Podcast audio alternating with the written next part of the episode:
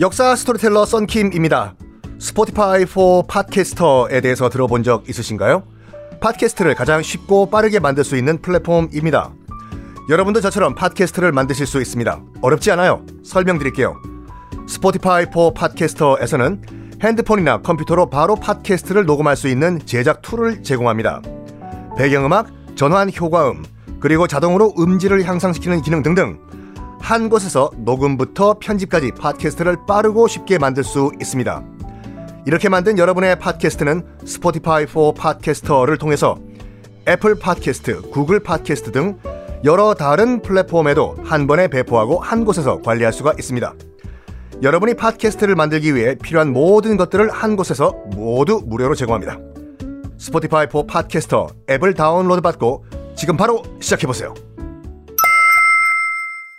네, 여러분 안녕하십니까. 역사 스토리텔러 썬킴 인사드리겠습니다. 다카우지가 지금 눈에 불을 켜고 교토로 달려오고 있다는 소식을 듣고 고다이고 천황은 삼종신기만 들고 튀어요.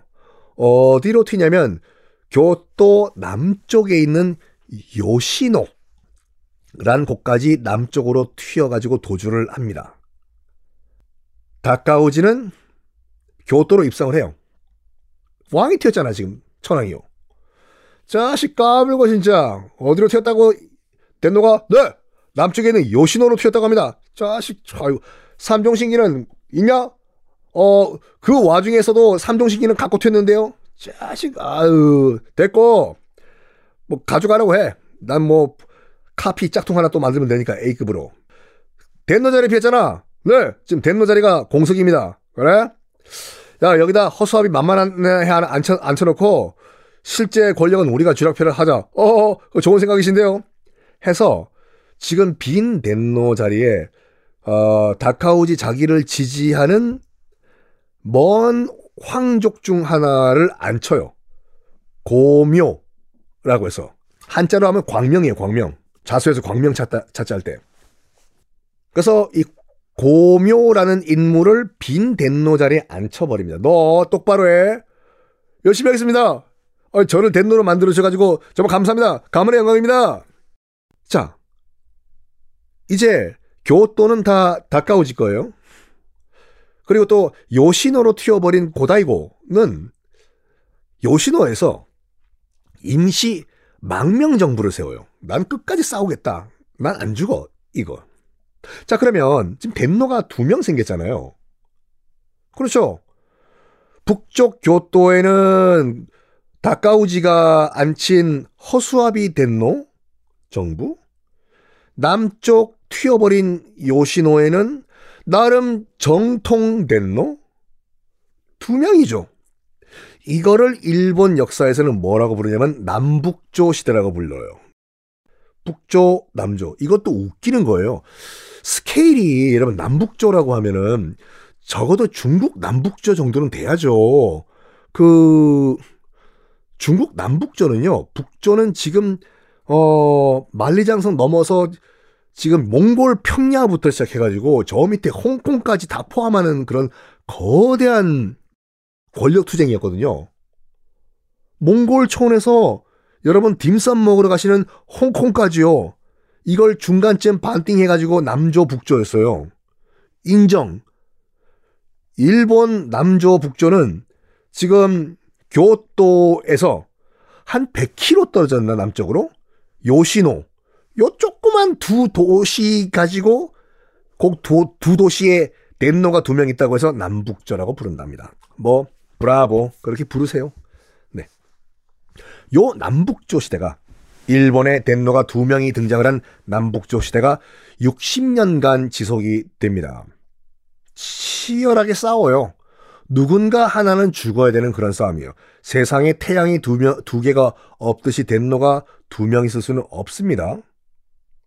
자, 그런데 봐봐요. 어, 북조와 남조 가운데서 어디가 정통성 있습니까? 권력에. 이게 지금도 일본에서 논란이 되는 거거든요. 일단 정통성은 남조에 있잖아요. 고다이고 덴노. 삼종 신기를 들고 튀었으니까. 그리고 북조는 다카우지라는 어, 이 무사 군인이 실권을 쥐고 있죠. 삼종신기도 만들었어요. 어떻게? 주문했나? 복제품 만들었어요. 아휴, 참내, 그 참. 아, 진짜로 농담이 아니라, 그 다카오지와 그, 그 지금 허수아비 덴노가 남쪽에 있는 요시노에 있는 그 고다이고의 삼종 신기와 똑같은 복제품을 만들었어요. 그런데 참 역사의 아이러니가 뭐냐면 이 60년에 걸친 남북조 내전의 승자, 최종 승자는 북조였어요. 그래서 지금의 일본 왕들 있죠. 지금 현재 일본 왕들 뭐 히로이토 등등등 해서 지금 왕까지 싹 다 이 북조 덴노의 후손들이에요. 이거 가지고 아직까지도 일본에서는 정통성 얘기를 해요.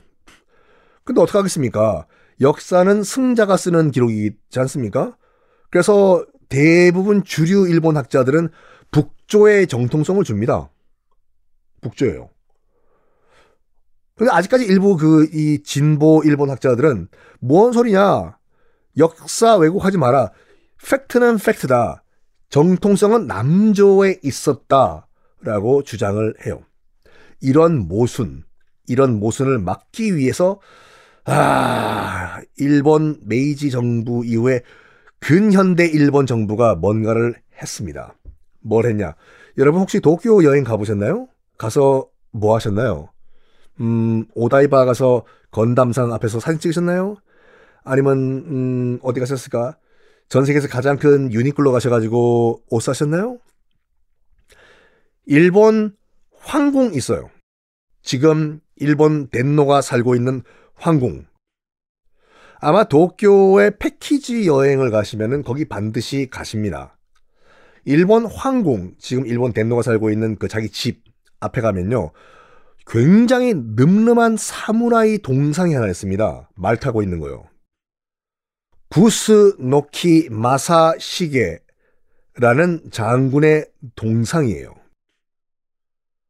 구스노키 마사 시게. 누구냐? 어, 남조의 덴노.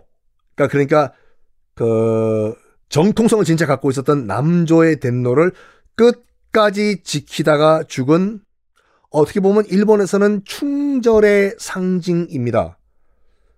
덴노를 위해서 끝까지 목숨 걸고 싸우다가 결국에는 죽은 충절의 상징 구스노키 마사시게 장군의 동상인데 이거를 딱 지금 일본 황궁 앞에 가보세요.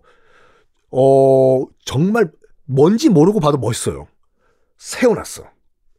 그렇게 교묘하게 밸런스를 맞춰놓은 거예요.